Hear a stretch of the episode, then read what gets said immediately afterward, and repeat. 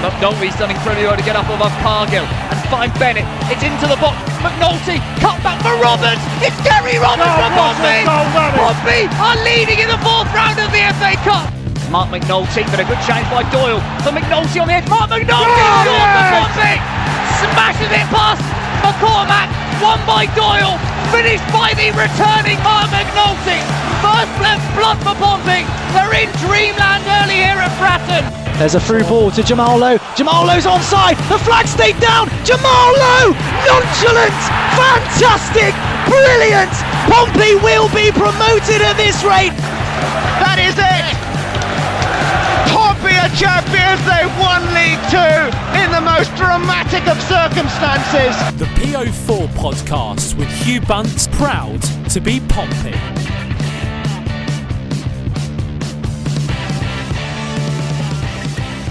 Hi, Pompey fans, and welcome to PO Forecast episode 70. Well, after four or five weeks off due to the circumstances, we're back with another episode. Joining me on the podcast today uh, is Ian Darke, and returning is Andy Mitchamore to co host this episode with me. Andy, how are you, mate? Hello, mate. Not too bad. Yeah, working from home, staring at the sun from inside for most of the day, um, and doing my one bit of exercise. And yeah, it's all pretty miserable, isn't it? Really, just avoiding the news and looking forward to being back at Fratton. Yeah, massively, mate. So you've not been going out to Brighton Beach or, or whatever in the sun? Uh, no, I've I've not been I've not been a uh, what's the right word?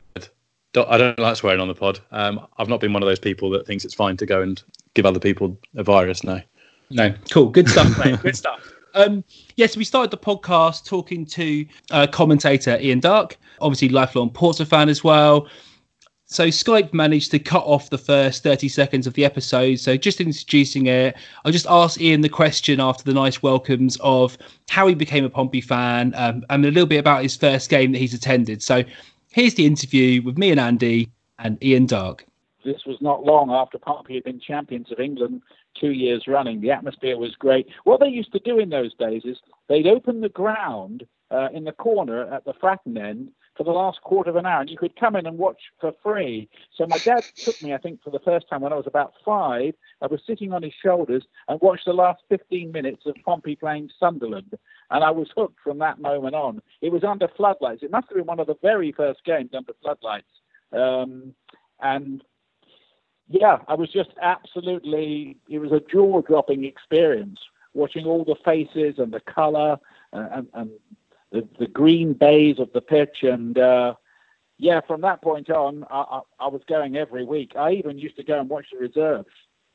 So what what were the attendances like at that point when it was a bit um, a bit less restricted in terms of capacity and people coming in late? Well, uh, huge attendances. They used to pack people in, and I remember they used to put up big numbered signs, which I think must have been a guide to the club about uh, there were enough people in, in such and such a section. But I remember it being very, very tight. I mean, I remember as a kid being taken one night, and Pompey were playing Manchester United, the Busby Babes team, Mm. and it wouldn't have been too long, can't have been too long before the actual crash in, in Munich, and Roger Byrne and Duncan Edwards were playing, and my dad had told me about what a great team this was, and I was just, I remember sitting, I was lifted over the top of the crowd at the Fratton end and, and sat on the wall. Imagine that now. Sat on the wall behind the goal. And I think Roger Byrne put in his own net. And, and I think it was 3 3, 3 2. I, I can't remember that bit because I was still very young. But yeah, there were huge crowds. Amazing. And at this point, was your was your goal to be a player, or have you always been more interested in the media side of it, or were you the standard young boy who wants to be out there playing in 15 years' time? Well, I used to play on the right wing for Francis Avenue Junior School. Um, and I got in the team when I was very young. I was playing against kids who were four years older, so I got knocked about every every week. But I was a right winger, so my hero was Peter Harris, who would have played a lot more times for England than he did if Stanley Matthews hadn't been around. Mm. Um, Tough brilliant competition. player, brilliant winger. I think I think he scored five in four five one night against Aston Villa. So I tried to be like him. Yeah, I wanted to be a footballer, but uh, of course, um, like most kids, I later discovered I wasn't going to be good enough.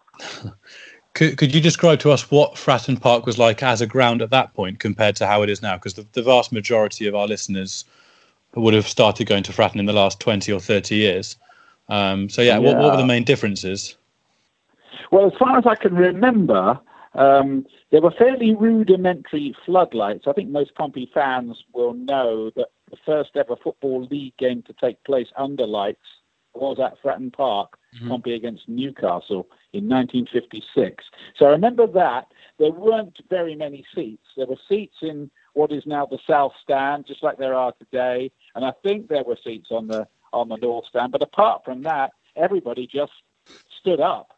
The, the Milton end was taller, I think, back then, and and they used to do this weird thing way back when, and I'm making the sound South sound a bit geriatric, but I think the, the halftime scores, never mind smartphones and, and, and getting mm-hmm. updated scores on your phone. Nobody nobody had anything like that at all. We used to find out the scores from the other games. This guy would walk along and put a put a big metal sign along A, and A would be Blackpool v Chelsea, and he'd, so he'd walk along with the sign that said nil. Then he'd walk along with another one, one nil one. so it took about 20 minutes to find out those sort of half-time scores from the other games. Um, these were being put up well into the second half. And when Pompey played away in those days, a lot of people used to go and watch the reserves because the only way of keeping up to date with how they were getting on was this guy had come out with a little microphone and walk up to this microphone saying, and the latest score from Molineux is Wolverhampton Wanderers 3, Portsmouth nil. wow. so when I first started uh, covering, uh, uh, not covering, watching Pompey as a kid, um, they were in the years where they were starting to decline, and of course they got relegated uh, in the late 1950s. So the news from those away games was nearly always bad. So you've been you've been used to that a little bit then through the tough times, Ian, that we had we had later on. It's nothing new to you in that sense.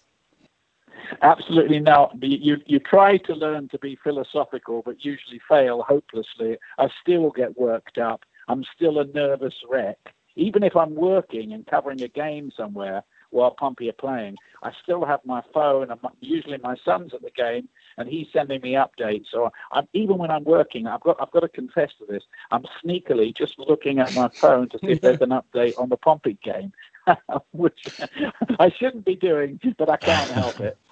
I think we'll all be the same there. Just um, obviously moving on to your to your career, I suppose journalism is a really competitive field. Um, was it your first job you had working for the for the Portsmouth News in journalism?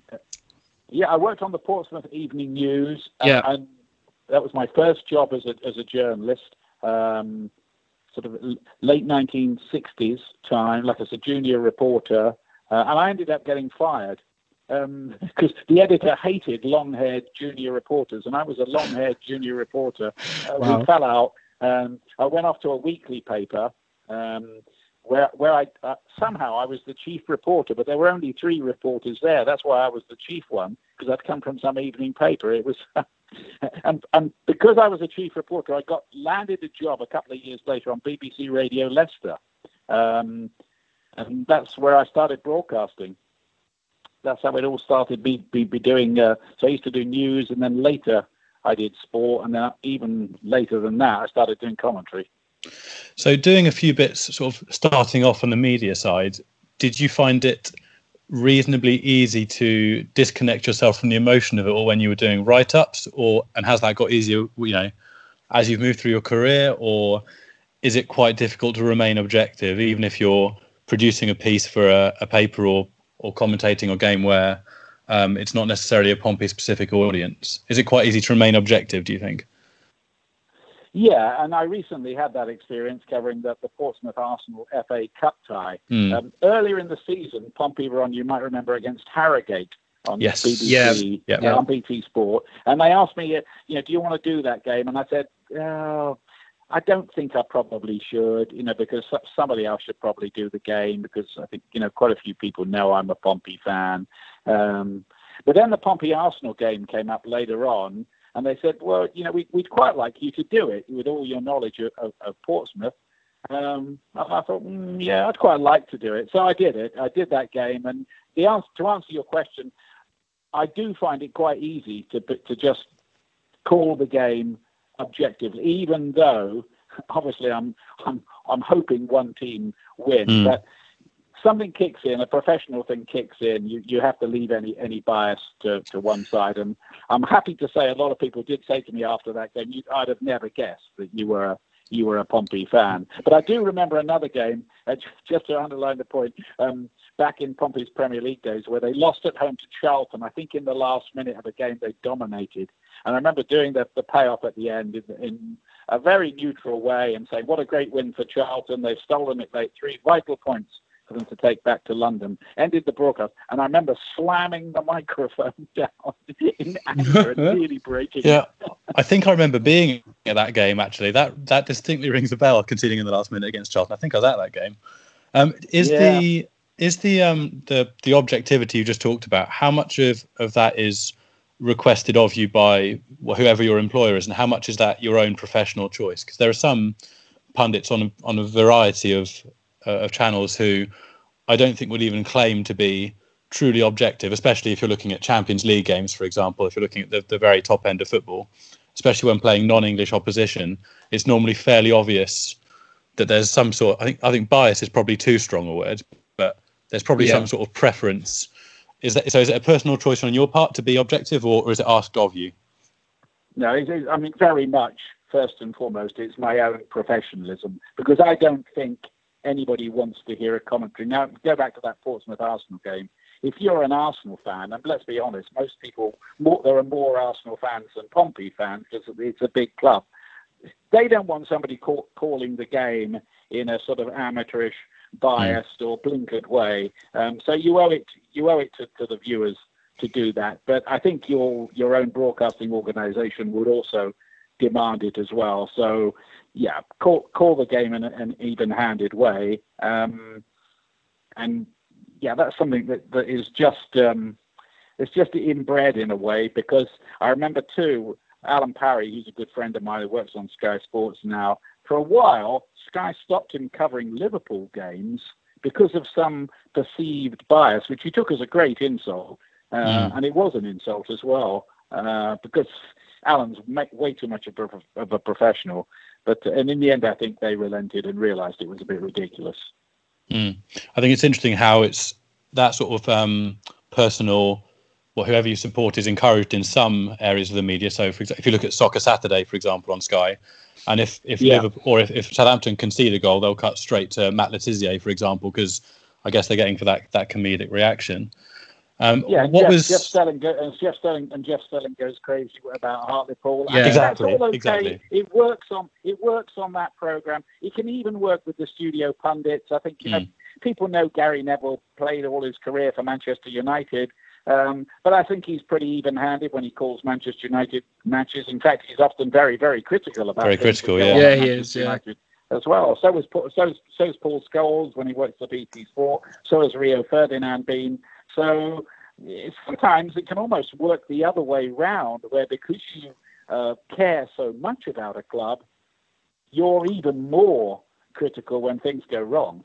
Mm. Yeah, you can see it in their eyes when someone like yeah Neville last year or, or, Roy Keane, for example. You can see it in their eyes in their eyes when they're personally hurt by what's happening at the club. So, absolutely. Do you think there's a, any a big difference when you're commentating on someone like Sky um, rather than something like radio on the BBC? Do you think there's a lot more feedback, or do you feel any pressure or, or criticism possibly that could come from commentating on such a big stage?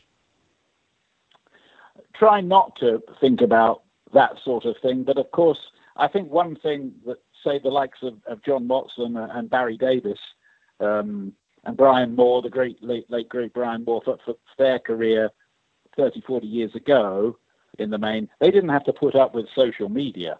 They didn't mm, have to yeah. put up with finishing a game and going on Twitter and, and find out you were being slagged off and accused of this, that, and the other, and being called everything under the sun.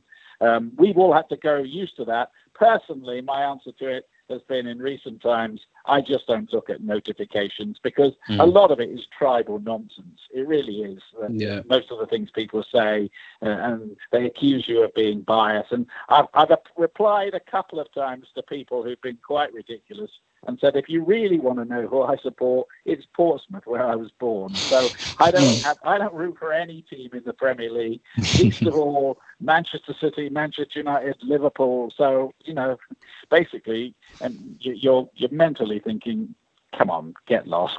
So- Yeah, so Yeah. supporting Pompey actually gives you a bit of an edge in a good way, in that people can't actually criticise you for being, um, yeah, for basically supporting one of the Premier League teams and be and being biased. Um, moving on, I suppose there must be a difference because you actually around 2010 you, you moved to work for ESPN, who, who got the rights for the um, for the World Cup um, rather than Sky Sports. Is there a different way you have to approach commentating when you're when you're in the US, um, or, or is it just very similar and very transferable to the same market? I think it's pretty transferable to the American market because it might surprise a lot of fans in England. There is a, a very knowledgeable soccer, as they would call it, audience in the United States now. That wouldn't have been true 20 years ago. It is now because they can watch La Liga, they can watch the Bundesliga, they can watch Italian football, they see the Champions League, they watch the World Cup, and and the the fees, the TV fees that they're forking out to to cover those games are going through the roof these Yeah. days. So it is quite a knowledgeable audience. The only thing I'd say is, I think they just like a little more energy, as they would call it, in, in the broadcast. They like it to be quite dramatic. But generally speaking, I, I call the games in, in pretty much the same way that I would call a game in England. Other than that, I do, I do think they, they like a little bit maybe more rapport between commentator and co-commentator to go on. They don't want it to, to feel, and, and this is a pretty good point, point that maybe you know that English commentators could learn from is sometimes you'll hear a commentary, and really the two people commentating could be sitting in two different parts of the ground for all the rapport there is between them. So I think a little bit of crossfire, and if you can lighten the mood a little, I think that's good. Hmm. How I- often are you, how often are you in a situation now where you're you you commentate on a game with someone that you've not done so before, or is it mostly a case of there's a, there's a fairly small pool of commentators at, at the top level, so you know everyone fairly well?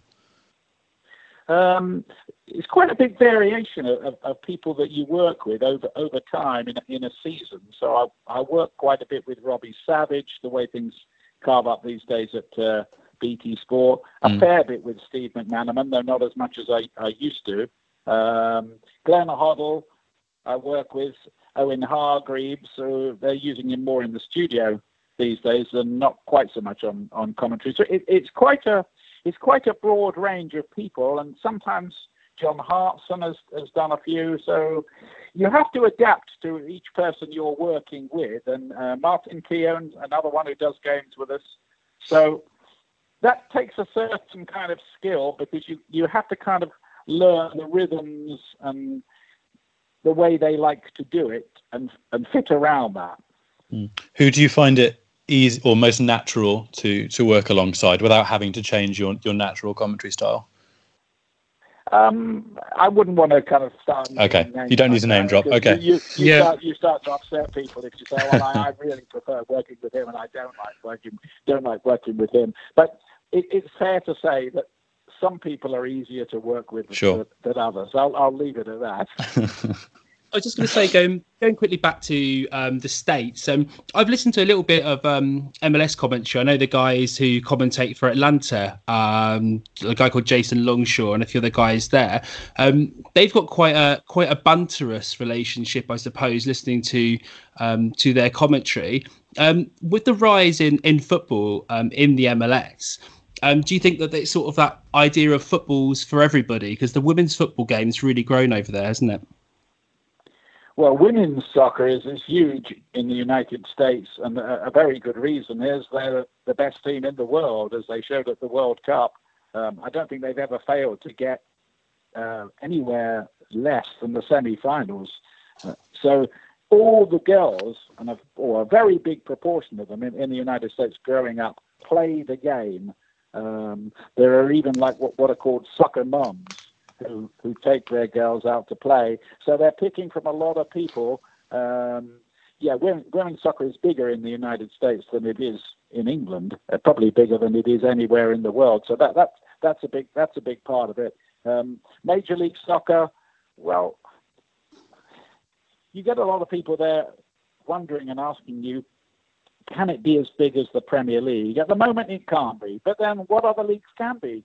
Really, because that's where most of the money is at the moment mm. in the Premier League. So that's an unfair comparison. But yeah. Major League Soccer is probably is comparable with the second tier of leagues around Europe, and it, it gets well very big crowds in somewhere like Atlanta, like fifty thousand. Yeah, it's uh, huge massive, there, isn't it? Massive there, massive mm. there, massive in Seattle, massive in Portland, uh, pretty big in Kansas City. You know, so it's flourishing in the, the and MLS is growing. Because do you think that's partially? Do you think that's partially because of the grassroots improvement in the USA? Because historically, it's kind of been I don't use the word gimmick. That's probably too strong a term, but it's where big names have gone and it's sort of drawn temp- temporary attention. So you've got Rooney, Zlatan, sort of going back a bit, Beckham, Kaká, all playing over there, and it was all a bit big name in a, a team of people you hadn't necessarily heard of. Do you think now there's a bit more focus on you know the other ten players in the team other than the big name from Europe? I think there's a deeper understanding of the game over there now. They they realise it's not going to be a six-six draw. Um, they can appreciate a match which is a, a dramatic one that, that might end two-one, for instance. Mm. Mm. So I think particularly too, and the age group where it's really growing, and, and surveys and marketing has shown that, is, is between young guys between the ages of 15 and 34. And on one of the one of those surveys, soccer came out number two to the NFL. So that that kind of shows you. I mean, a whole generation is growing up there now, as I was explaining earlier, who have seen all the major European leagues. And one of the problems Major League Soccer's got there is people can see that, that the Major League Soccer isn't yet at that kind of level. So there's the problem, just growing it beyond where it is at the moment and you've got that. Um, I remember goals. I remember American players coming over here. You had the likes of Landon Donovan um, playing over at Fulham.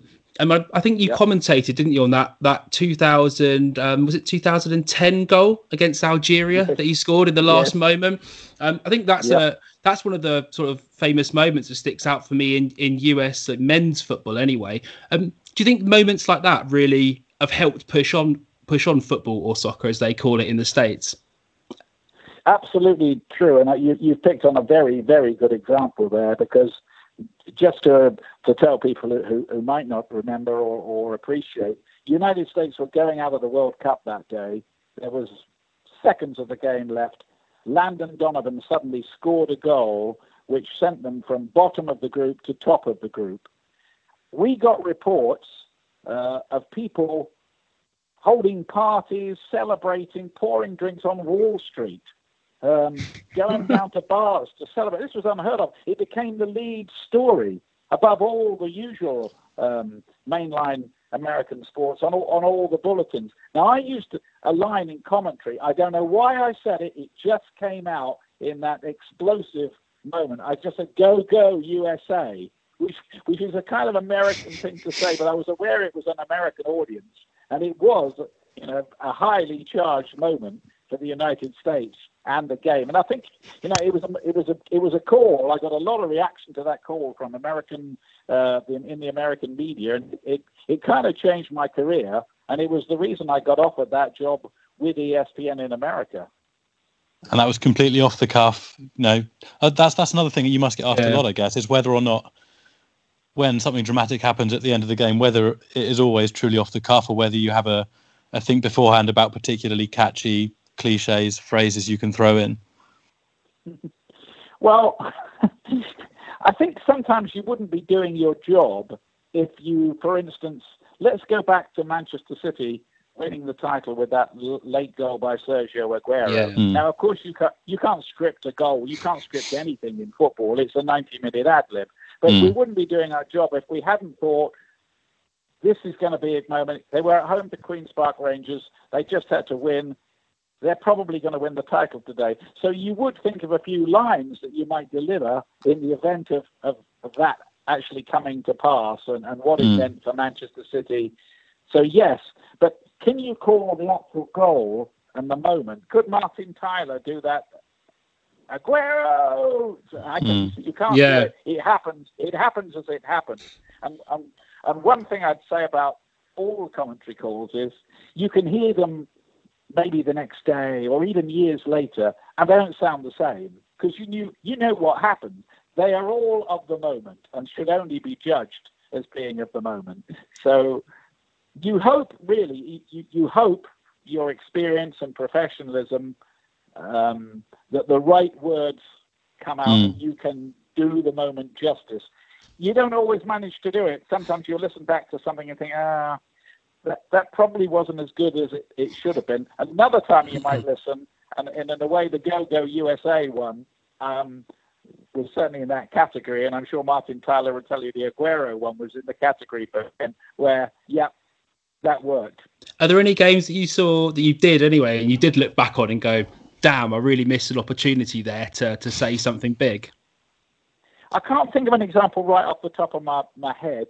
Mm. Um, I remember doing the game between Brazil and Germany when Germany won 7 1 at the World Cup um, in the semi final. Mm. Astonishing game. And I was thinking all the way through the last few minutes, I should be able to come up with something really telling here. You know, a really, a really great line. Uh, yeah. And it wouldn't quite come. I'm, I'm sure we did the game and okay, and the, and the viewers weren't complaining about it. But I was, I was kind of reaching up in my head for something memorable. Yeah, but epic. Mm. I think, I think, I think I, I, I think I said something like, in in the in the last seconds or just as the, the whistle blew. This is a football match that people will still be talking about in a hundred years' time. Mm. Uh, but you know that was that was about the best I could do. Um, see, there was a, there was another one. If you ask him about these things, there was a natty little line we could have used when Arsenal beat Pompey in the FA Cup, and uh, Reiss Nelson had a pretty good game, didn't he? And he set up uh, I think he set up one of the goals. And yeah. um, I, I, saw Henry Winter write the line the next day, but of course he had a bit of time to think about it, and I didn't. And he said, "Well, mm-hmm. he said, you'd always expect someone called Nelson to do well in Portsmouth." like it, so like that, it. And I thought, I wish, I wish I'd have thought of that one. but then I think that the, the situations in sport that are truly the most memorable are just the ones that are so unexpected. It has to be organic. I mean, the, I was I was watching the the last hour of uh, Ben Stokes beating the Australians at, at Headingley, wasn't it earlier? And the commentary yeah. on Sky and on TMS, you could tell it was totally organic. I mean, you've got Alastair Cook on TMS literally just shouting no repeatedly down the microphone at one point, and he's the most restrained, calm individual, very middle class you can imagine. And so that, yeah. that organic commentary can, I think, be even more powerful than than yeah having the, the perfect pun lined up, I guess, at the right time. Exactly. It's about the, the pitch and, and, and timbre of your voice at, at, that moment. That that's that's a part of it as well. Sometimes it can just be something impulsive and instinctive that you do, and you can hear the excitement in the commentator's voice. Mm. And I think you're not going to be able to do the job if you don't feel it. You've got to be able to feel it like the fans feel it. I suppose it's big moments, isn't it, in history? And I suppose for the some of the younger listeners listening, you've got moments like when Pompey were promoted from League Two, um, and it's about capitalising that feeling, isn't it, from the supporters really, and what it means to them to really make a good line, I suppose. Well, I'm I'm, I'm glad you mentioned that day because that's one of my very favourite days supporting Pompey. When you think of all the club has been through or had been through, nearly going out of business, saved by its own fans and upheld by its own fans for, for four years and being down in the basement um, and finally escaping that basement after four years. Uh, and it was Jamal Lowe's game, wasn't it, with yeah. those goals? Um, yeah, uh, that was. I, I was. I, will be honest with you. I, I, went, I went on the pitch with the rest of the fans at the end there at Notts County, and I was chanting that you know, something tells me I'm into something good. Chant and uh, nearly in tears. No, that, that, a... that, last uh, the last day of the season at Cheltenham would have been very different if you'd been relying on that guy with the sign with all the different scores running around, wouldn't it? It would have been a lot more dramatic. That's a thought. They should they should revive it just for one day. nostalgia trip. When we, when we eventually get going again, goodness knows where we're going to be. Sorry. No, no, definitely. When we get going, Andy, um, I see. Yeah. yeah, yeah, yeah, yeah, for sure. Um, where do you think commentary is going in the future, Ian? Um, obviously, you've been part of the Amazon Prime team covering live streaming of the Premier League. Is that right? Um, Yes. yeah. Do you think that's the future now, or, or do you think that traditional media as such has a place um, which will continue to grow? Um, well, there's one big blockage to doing all the games available at the same time, and that is there is still in place um, the restriction where you cannot show Saturday 3 p.m. games because it's going to affect the crowds in the lower divisions. And I think that's probably right. So if you've got Amazon Prime or whatever other channel um, managed to win the rights, having all the Premier League games on on Saturday afternoon, that is you're going to get some fans, not the diehards, but maybe the more casual ones going, do you know what? Bit cold, rainy day, Mm. you'll stay in and watch the Premier League. So it won't happen. It won't happen with the Saturday afternoon games. But yes, I think there's something in it. I think it worked, um, and I, you could see a day where all the games are going to be available on your phone somehow. I mean, who knows? Technology is moving so fast. It's hard to predict what would be available in even five years' time. It's a very different landscape, and, and everybody has to adapt to it. Mm, absolutely. Um, I think it would be remiss of us not to touch on current affairs a little bit, um, very briefly, as much as I'm trying to avoid Yeah. the news as much as possible at the moment. Um, in terms of looking at the, the football business side of things, it obviously is not the priority at this moment in time, nor should it be. What, in an ideal world, would would you see as the optimal way of either finishing this season or drawing a line under this season with points per game or however you'd want to do it? What's your sort of optimal view of that? Well, I think it's the right idea to try to finish the season if it can be safely done. And that's a big, big if, because we're hearing reports that maybe the Premier League are thinking of finishing that division in biosecure stadiums, as they've been described in the Wow. States Very and the clinical. Midlands. So, Yeah. um, I don't know how that, that works because the rest of the season's been played out with everybody playing matches on their home grounds. So if you've played Manchester United um, at home already, so you don't have to play them away. You just have to play them in an empty stadium somewhere in the Midlands. That's Yeah. not quite the same, is it? So has it been a fair competition? Um, so that's that's that's by the way. Let, let, let's look at how's it going to work that though with all the games in the lower division. Surely they're going to have to go on inside the stadiums. And there's here's another problem. A lot of people work around the match. It's not just the players.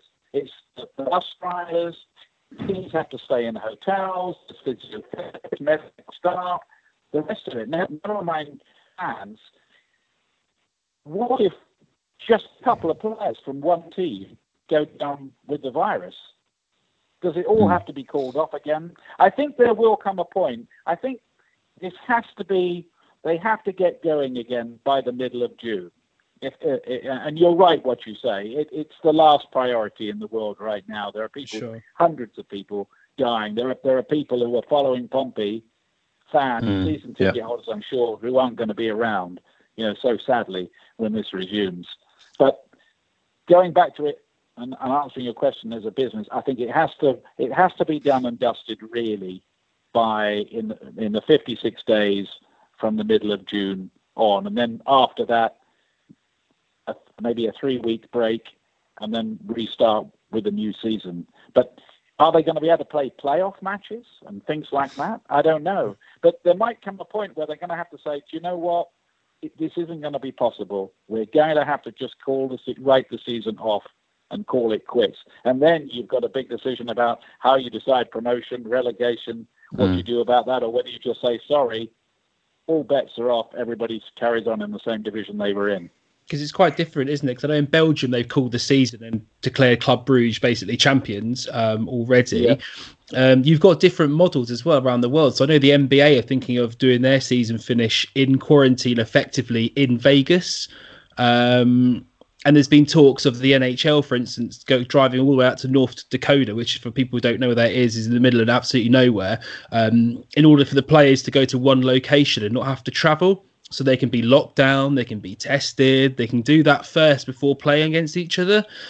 I don't think that's very very transferable though, is it, to, to football and, and the way we have all these different clubs in our league around the country? Well, no, it, it isn't. But there's there's no satisfactory solution to it, is there? No, There's no easy, there are no easy there are no easy answers here, and maybe everybody is going to just have to give way a little bit and compromise and say, if this is the only way we can finish it, we're all right, let's finish it that way. Um, and, and I don't know. they'll- Imagine the arguments, even legal cases that clubs are going to be bringing. Look at Leeds United and West Bromwich Albion, who look like they're going to go back into the Premier League. What are they going to say? Yeah, the loss of income. Yeah. around and says, "Well, I'm sorry, it, it, it's off."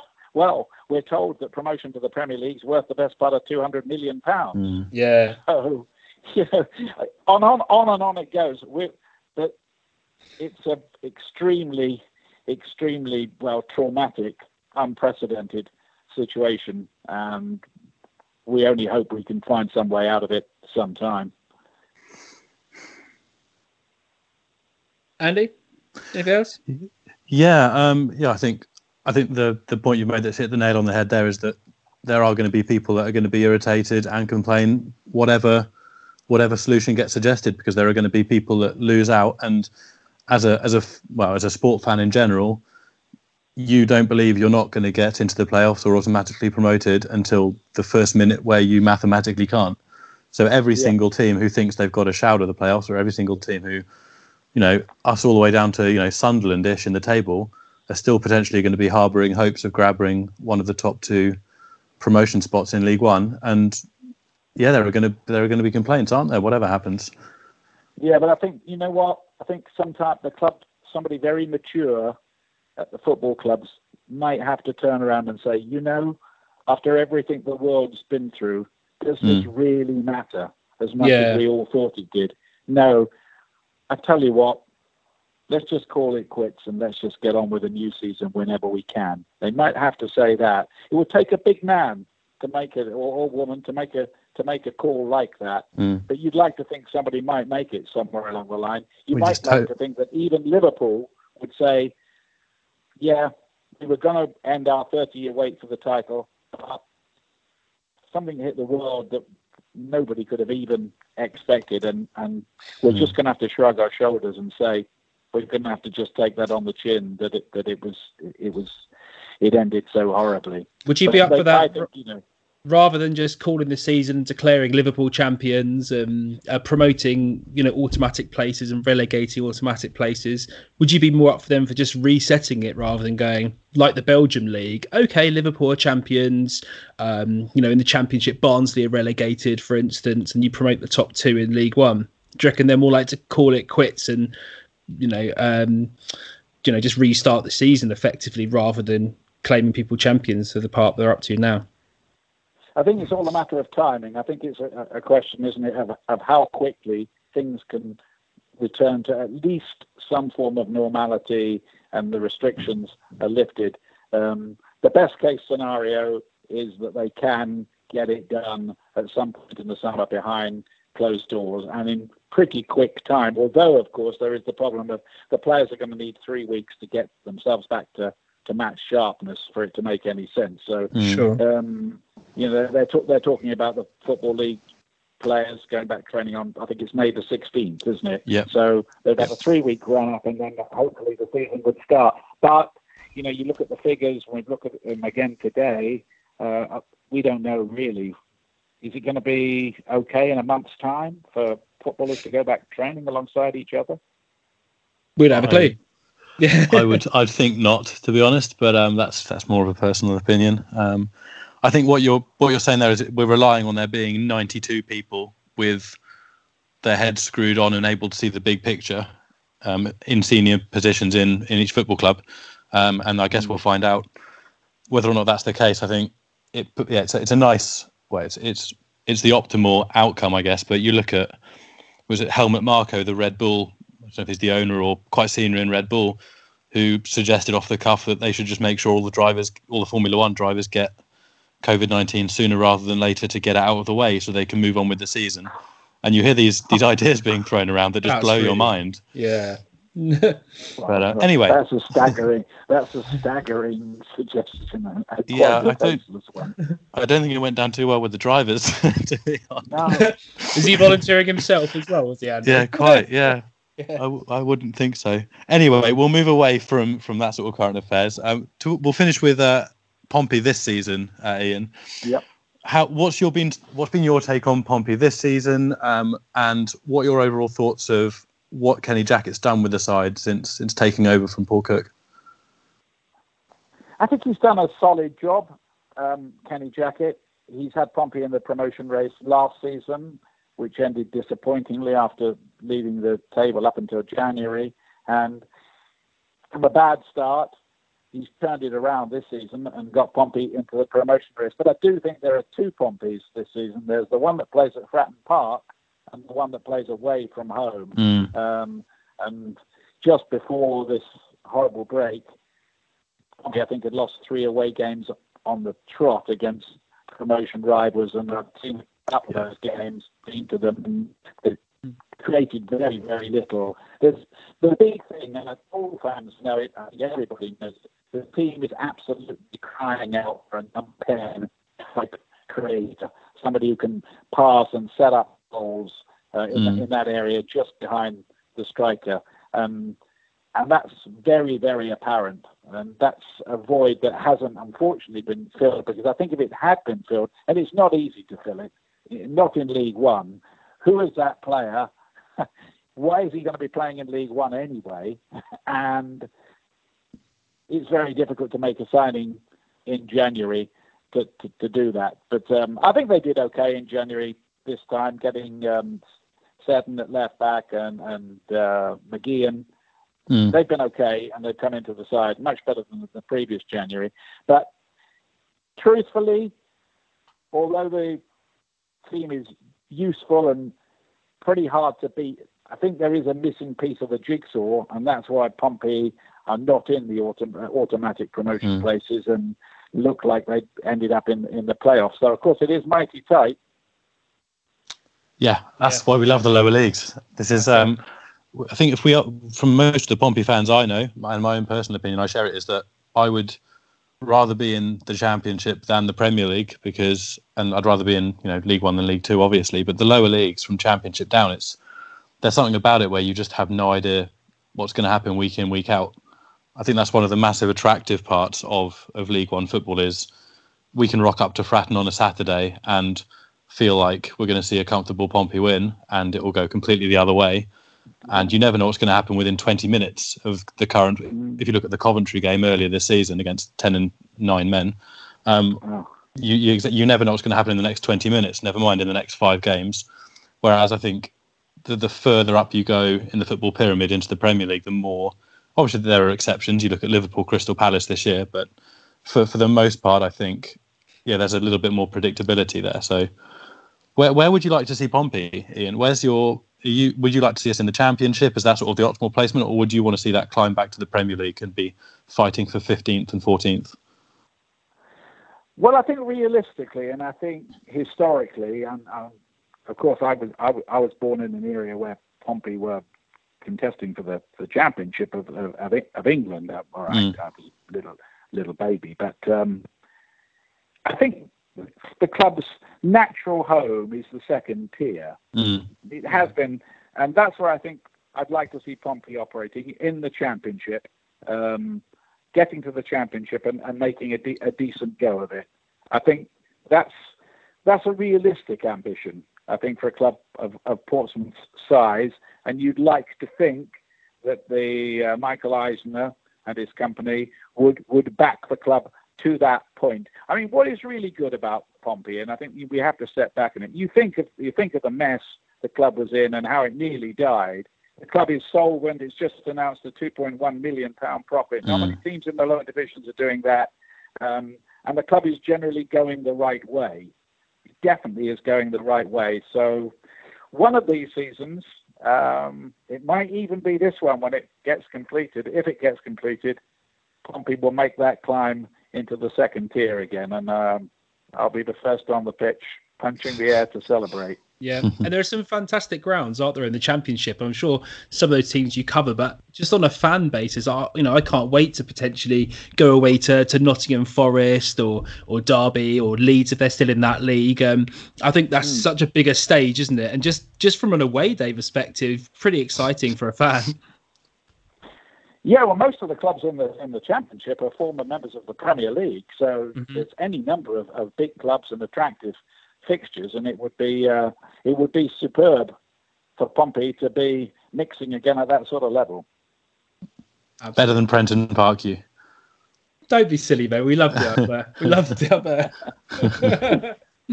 what, what, talk about... lower, divi- those lower division grounds, um, like the League Two grounds, it was a novelty to begin with to be to be doing that and and and seeing Pompey play there. Uh, nothing wrong with that at all, and you mm. wish all those those clubs well, especially in their current situation.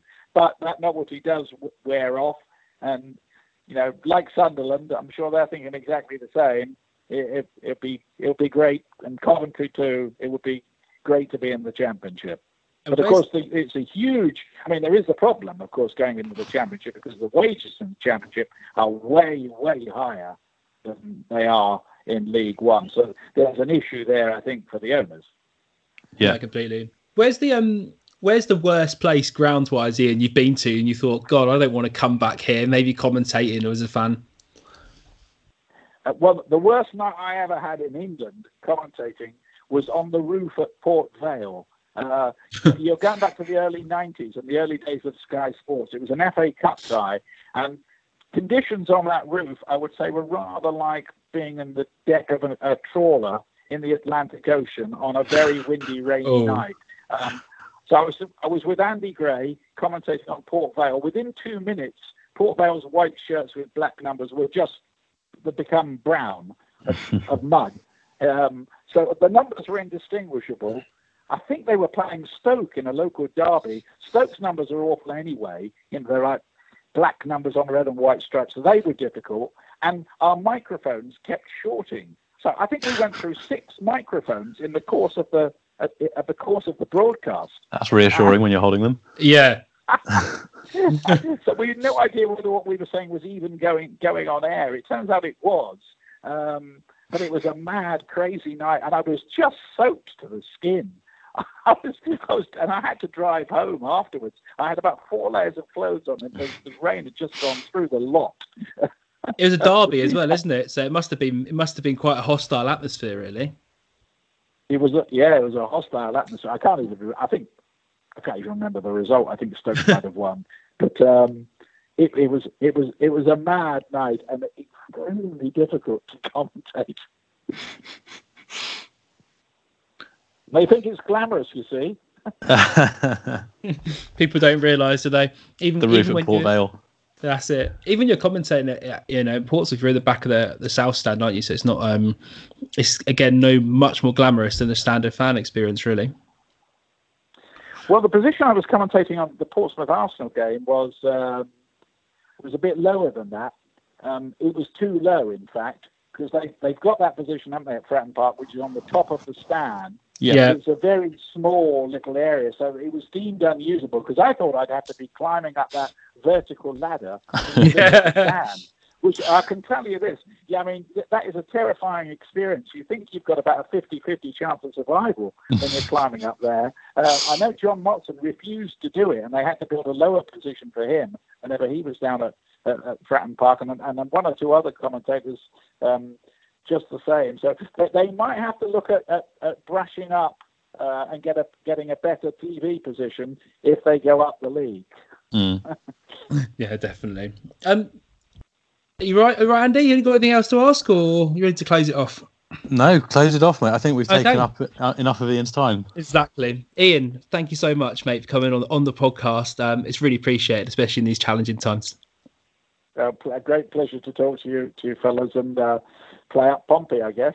Yeah, exactly. All right. Thanks again, Ian. Thanks really lot, appreciate Ian. it. Cheers. Thanks a lot. Thank you. Thanks. Bye. bye. Cheers. Cheers, thanks, guys. Bye. bye now. Bye. Thanks, Ian Darke, for coming on the podcast. Uh, it was really appreciated. And Andy, there was a lot in that, wasn't there? A lot of a lot of content of all kinds of different aspects to do with football. Yeah, absolutely. Um, sort of the those anecdotes that you you don't normally get just from following the club from from the outside. Um, yeah, it's good to find out that John Motson had an entire new stage built for him um, at the at the ground because he didn't like heights too much. That's a sign you've made it in life, isn't it? When you can actually request someone builds a whole new stage for you to report on their football games.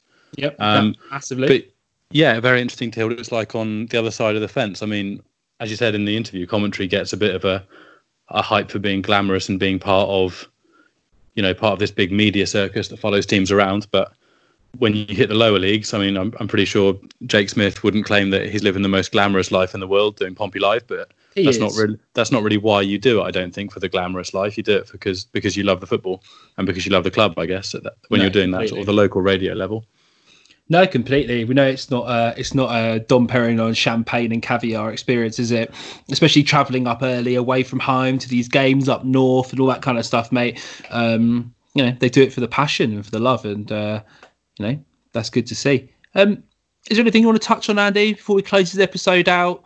Any, you know, we've already gone through all this, you know, coronavirus lockdown stuff, but should we tell everyone about the interview we got next week instead? Yes. So if uh, all goes as planned, we have got a chat with Mark Catlin again next week. So he joined us last year um, towards the end of the season to give his thoughts on the season as a whole and where he thought the club were moving towards, depending on how the season ended. Um, and he's the plan is he's coming on to do it again next week to talk through how this season has gone and where he sees the clubs moving towards.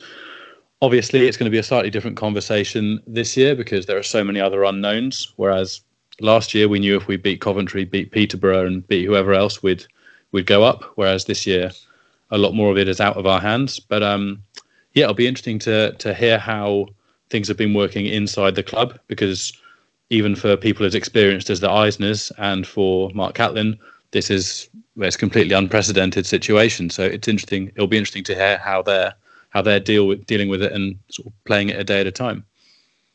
Yeah, exactly, mate. So yeah, it's, it's cool. We've got Mark Catlin on the podcast. We'll of course put out uh, the questions for you guys to get involved. So tweet us up at PO Forecast or respond to the thread that we're going to put out there. Uh, we'll try and get your questions to Mark. Cool. All right, Pompey fans, thanks for listening. Uh, and until next time, play out Pompey.